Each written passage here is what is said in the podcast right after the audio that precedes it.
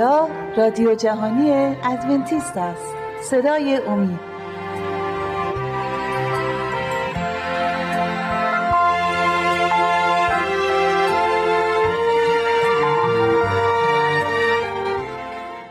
سلام گرم مرا بپذیرید بینندگان عزیز، من رافی هستم و خوشحالم که بار دیگه در حضور شما مهمان شما هستم و با کمک خدا می‌خوایم از کلامش درباره یک موضوع جدیدی دوباره با هم بررسی نماییم. موضوعی که در این رابطه ما می‌خوایم با هم صحبت کنیم این است که چرا صلیب برای انسان گناهکار مهم است؟ برای هر انسانی صلیب چرا مهمه؟ حالا ممکنه این شخص کاملا بیدین باشه، اون شخص خدا پرست نباشه یا به ادیان دیگه‌ای مرتبط باشه، ولی هر شخصی اگه از او بپرسن که میخوایی برای همیشه زنده بمانی، البته که میگوید بله میخوام سالم باشم و برای همیشه زندگی کنم. و این شخصی که میخواد برای همیشه زنده بمونه باید که واقعیت صلیب رو بفهمه که چرا صلیب برای زندگی ابدی اون شخص در این دنیا نیازه. من باید چندین آیه در این رابطه بخونم که مفهوم اون بازتر بشه برای ما. اولین آیه که میخونم از کتاب اول قرنتیان باب 15 و آیات 3 و 4. پس اول قرنتیان باب 15 آیات 3 و 4 میخونم. زیرا که اول به شما سپردم آنچه نیز یافتم که مسیح بر حسب کتب در راه گناهان ما مرد و اینکه مدفون شد و در روز سوم بر حسب کتب برخاست. در این آیات پولس رسول به ما میگه که هر چیزی که در اناجیل نوشته شده و من از دیگر برادران رسولان دریافت کردم، هم به شما میگم که مسیح مرد برای ما، فدا شد بر روی صلیب و بعد از 3 روز دوباره قیام کرد. بعد از مرگ مسیح که 3 روز در قبر بود، دوباره روز سوم قیام کرد برای ما ایمانداران که وقتی که به مصلوب شدن مسیح و قیام مسیح ایمان می‌آوریم برای نجات ماست. الان من یه مقدار در این رابطه توضیح میدم. شخصی که میخواد در حضور مقدس خدا برای همیشه زندگی کنه باید خودش هم مقدس باشه. فرضاً اگه من یه مثالی بزنم، اگه یه شخصی میخواد لباس پاکیزه‌ای بپوشه، خودش هم نباید با گل و مالیده شده با چیزای مختلف بدنش باشه، بعد که خودش هم پاکیزه باشه تا لباس پاکیزه هم که میپوشه هم به همین صورت بمونه. یا مثالهای دیگه هم شما میتونید در ذهن داشته باشید که در حضور خدای مقدس انسان هم مقدس، همونطور که فرشته هم مقدس هستند. پس برای اینکه ما مقدس باشیم و در دروس قبلی هم دیدیم که انسان به خودی خود نمیتونه خودش رو مقدس کنه چون ذاتش گناهکاره، برای همینم باید از خدا کمک بگیره برای تقدیس. و این به این صورت شد. نقشه و برنامه خدا برای تقدیس انسان به این صورت بود که خودش باید جسم انسانی بپوشه، بیاد بر روی این زمین یک زندگی مقدسی برای ما الگو گذاری کنه، نمونه باشه که ما از زندگی مسیح یاد بگیریم و به کمک روح قدوسی که در قلب ما ساکن میشه ما همچون مسیح زندگی کنیم و به اون صورت است که میتونیم شریعت خدا را نگه داریم. ولی عدالت خدا حاصل نمیشه مگر اینکه ما که گناهکار هستیم باید جزای گناهانمون رو بدیم. به همین صورت خدا نمیتونه بگه که من چون خدای محبت هستم و خدای عادلی هستم، من دلم میخواد که تو که گناهکاری به همین صورت تو را از گناهت بگذرم و تو زندگی ابدی داشته باشی. نه به اون صورت پس شیطان هم به راحتی میاد میگه که من که محکوم به فنا و نابودی شدم، شیطان و فرشته های گناهکار دیگه همشون مدعی میشن، میگن که ماها هم پس به همین صورت خدا به ما بگه که من اون شخص رو بخشیدم، من این شیطان و فرشته های پلید رو هم میبخشم. به این صورت نمیشه، چون که فرشته های پلید یا شیطان میگه که مگه قوانین تو هیچ امری نداره که باید تا به آخر اطاعت بشه؟ برای اطاعت اوامر خودت باید عادل باشی و این عدالت خداست که اون شخصی که گناهکار شده باید به عدالتش برسه و این خداست که گفت که من به جای این شخص گناهکار، به جای اون شخص گناهکار، موقعی که به من ایمان بیارن من به جای اونها فدا میشم، من زندگی رو برای اون اشخاص، برای این دنیا میتونم بذارم که اون به جای من فدای اون بشم، که اون به جای من زندگی کنه. حالا یه شخصی میگه که پس چجوری میتونه که عیسی مسیح برای تمام جهان فادی یا فدا شونده بشه؟ به این صورته که یه شخصی نمیتونه جای یه شخص دیگر رو بگیره. فرضاً من اگه در ماشین یه خطایی در راهنمایی رانندگی کردم، از چراغ قرمز عبور کردم و پلیس منو دستگیر میکنه، میگه که چون این قانون رو شکستی مجازاتت هم جریمه است که باید این جریمه رو پرداخت کنی. الان برادر من نمیتونه بیاد به پلیس بگه که خب این شخص خطا رو کرد، قانون رو شکست، ولی چون پولی نداره و انسان خوبی هم هست، احتیاج به پرداخت نداره، من پول دارم، من به جای این برادرم این پول رو پرداخت میکنم، یا اگه به زندان رفتن من به جاش زندان میرم، اون بتونه آزاد برای خودش بره. نه، قانون میگه که نه، اون شخصی که خودش خطا کرده خودش مجبوره که مجازات بشه. پس از اینجا میفهمیم که یه شخص جای شخص دیگری رو نمیتونه بگیره. فرشته هم نمیتونه این کاری که عیسی مسیح کرد فرشته انجام بده، چون که فرشته هم خودش موجوده، خودش خدا او رو آفریده و این شخصی که از خدا، از دست خدا آفریده شده، مثل ما انسان ها، دوباره نمیتونه جای ما رو بگیره، چون که کلام خدا در جایی میگه که ما انسان ها کمی پایین تر از فرشته ها آفریده شدیم.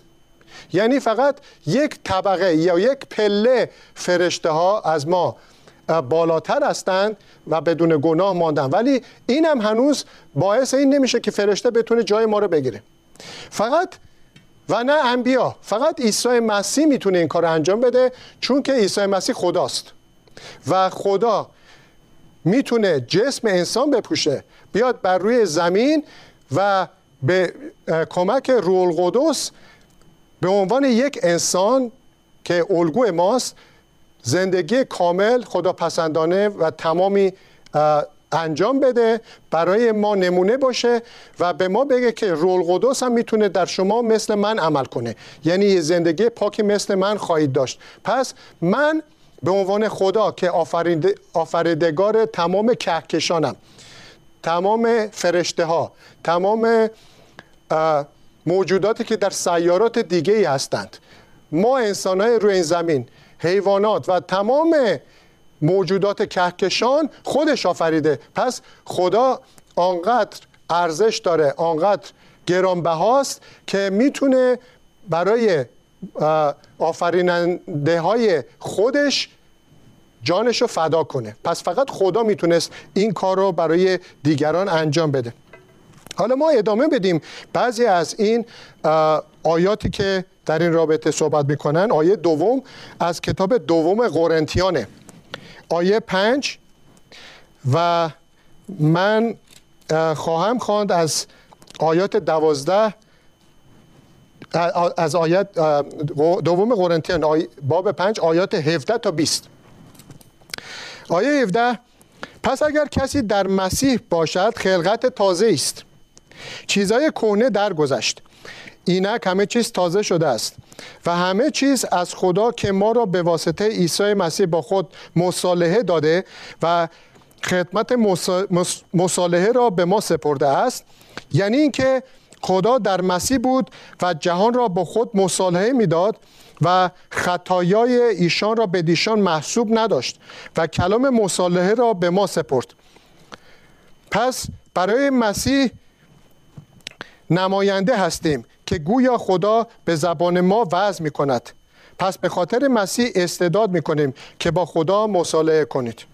اینجا بیشتر توضیح میده و واضح میشه برای ما که موقعی که مسیح اومد و به جای ما انسان‌ها جانش رو فدا کرد که ما زندگی داشته باشیم و هر شخصی برای گناه خودش مجازات نشه، بلکه با ایمان به مسیح که جای ما رو میگیره و خودش از دیدگاه خدا گناه ما بر روی زندگی مسیح که بیگناه بود ریخته شد، ما میتونیم با این ایمان به مسیح حیات جاودانی داشته باشیم. پس این آیاتی که خوندیم، خود خدا با فرستادن عیسی مسیح و نمایان شدن به صورت یک انسان بر روی زمین، به این صورت شد که خدا گام اول را پیش گذاشت برای مصالحه انسان گناهکار با خودش.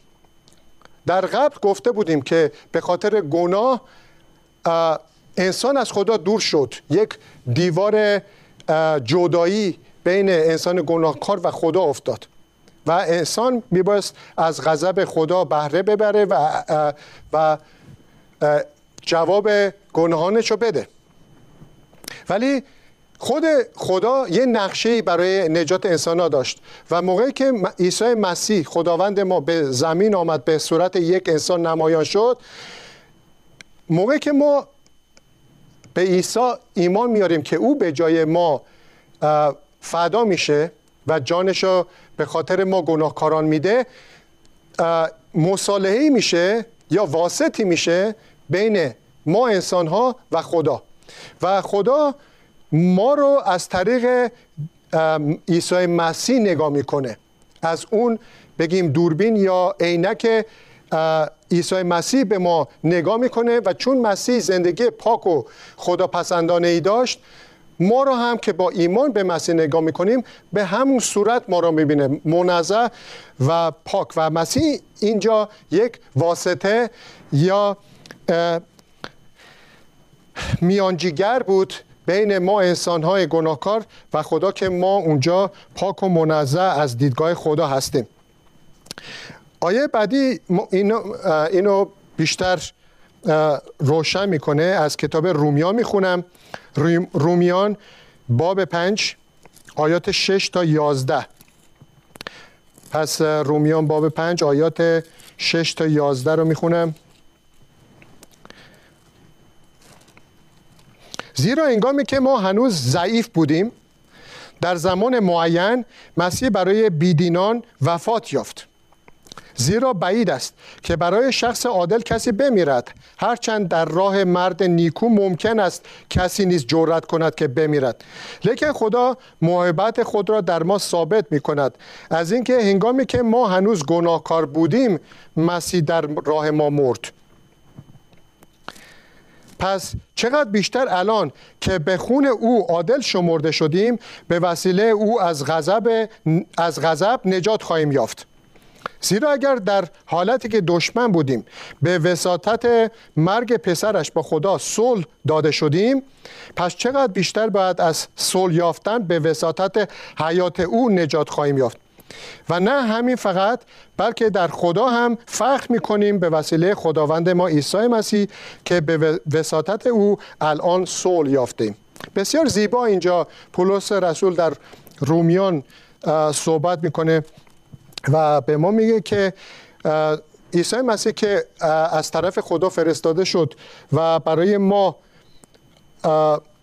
یک واسطه‌ای شد، بین ما انسان‌ها و خدا واسطه‌ای شد، و قبل از آن در غضب خدا بودیم،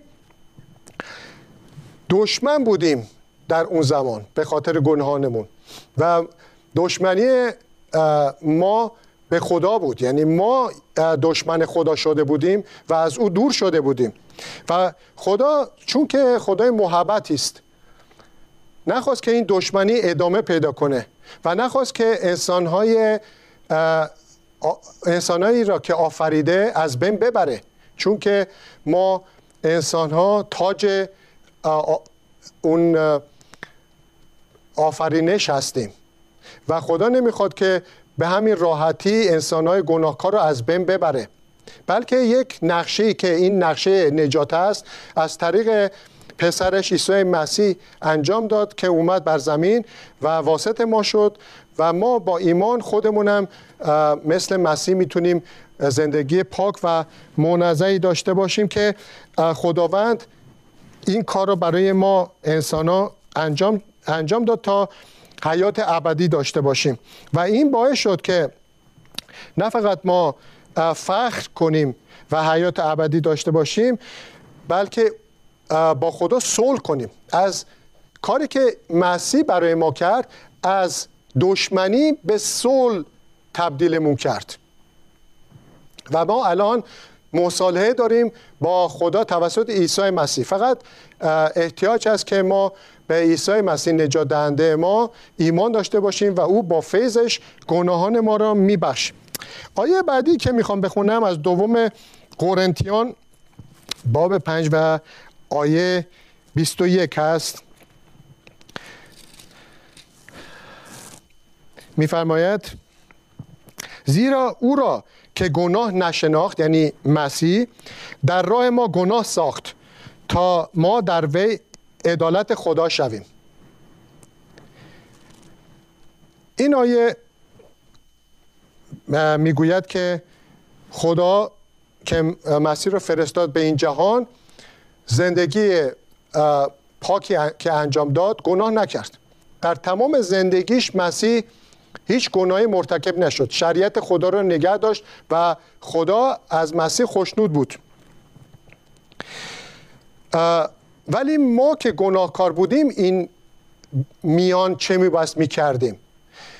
کار ما این بود که به مسیح اعتماد کنیم، به مسیح ایمان داشته باشیم و موقعی که ما اعتماد کردیم، ایمان کردیم که مسیح همونطور که در توضیح قبل گفتم به جای ما فدا شد که گناهان ما رو بردوش بگیره که ما عادل شمرده بشیم از دیدگاه خدا، اون موقع گناهان تمام ایمانداران، نه تمام انسان‌های زمین، تمام اونایی که ایمان دارن به مسیح، گناهانشون بر دوش عیسی مسیح میره و گناهان اونها رو عیسی بر خودش میگیره و بر روی صلیب میره. پس اونهایی که میبایست به خاطر گناهانشون کشته میشدن یا از بین میرفتن، خدا بر روی صلیب جای آنها رو گرفت، گناهانشون رو بر دوش خودش گرفت، خودش مصلوب شد و مرد.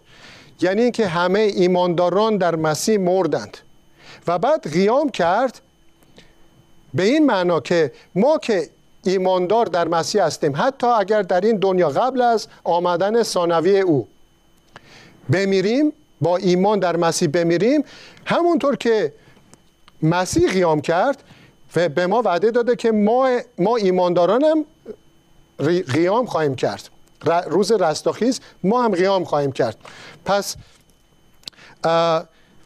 گناهان ما بر روی مسیح رفت که بیگناه بود، برای ما مرد تا ما عدالت خدا بشویم و ما از دیدگاه خدا عادل شمرده شدیم. دو آیه دیگه هم برای شما خواهم خواند.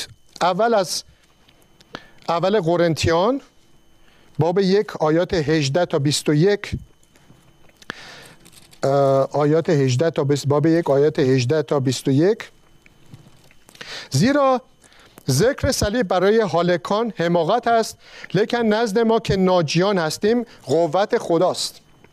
زیرا مکتوب است حکمت حکما را باطل سازم و فهم فهیمان را نابود گردانم. کجاست حکیم؟ کجا کاتب؟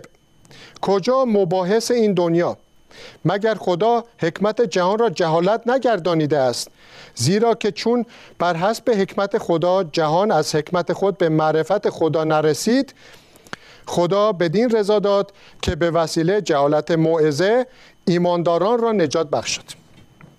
خب اینجا عزیزان توضیح میده که این جهان گناهآلود و کسانی که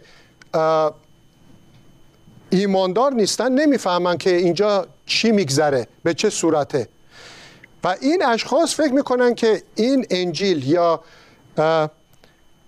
کلامی که از خدا میخونیم، کلام نجات رو که میخونیم، معنایی برای اونها نداره، برای بی‌ایمانداران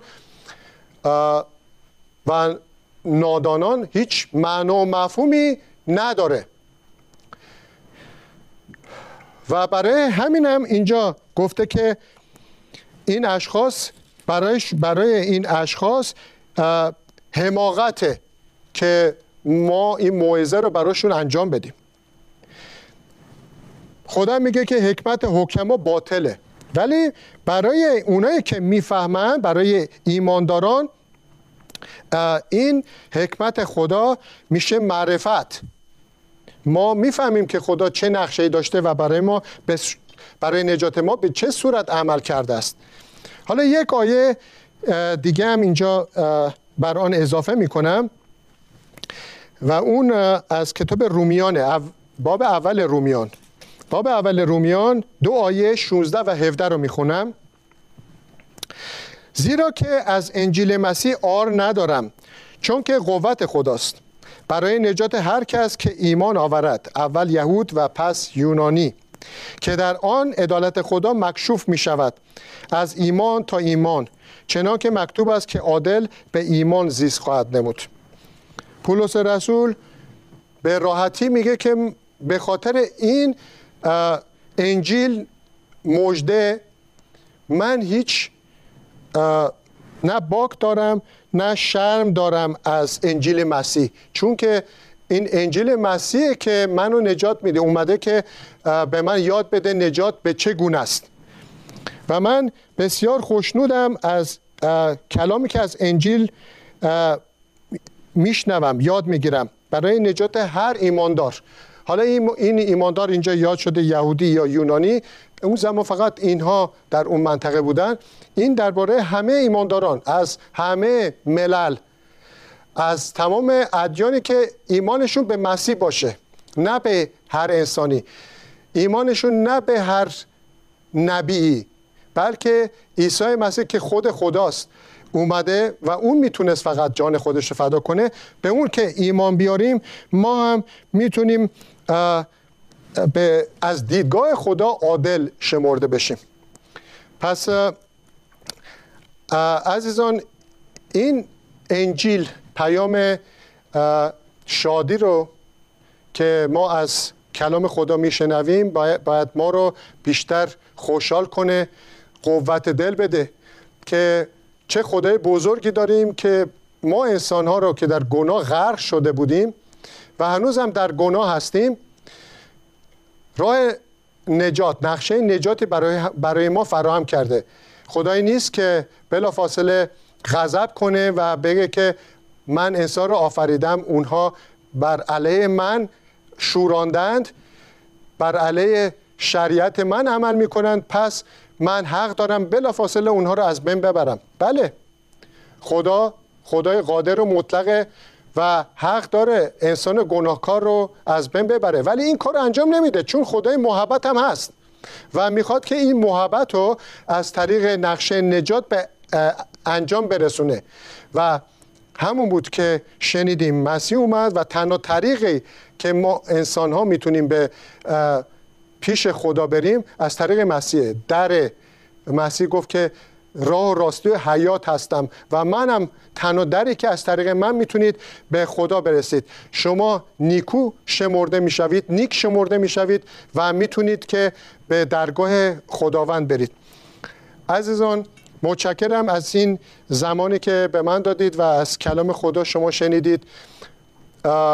امیدوارم که برای برکت شما، باعث برکت شما شده باشه کلام خدا و یک امیدی به ما گناهکاران میده که ما بتونیم به کمک روح قدوس یک زندگی منظم و پاکی داشته باشیم، مثل مسیح که آماده کرده برای ما که تا روزی که بر میگرده اون وعده نجات خودشو به عمل برسونه. تمامی ما ایمانداران هم با عیسی مسیح در حضور خداوند بریم و در ابد باهاش با صلح و صفا زندگی کنیم. خدا همراه شما باشه.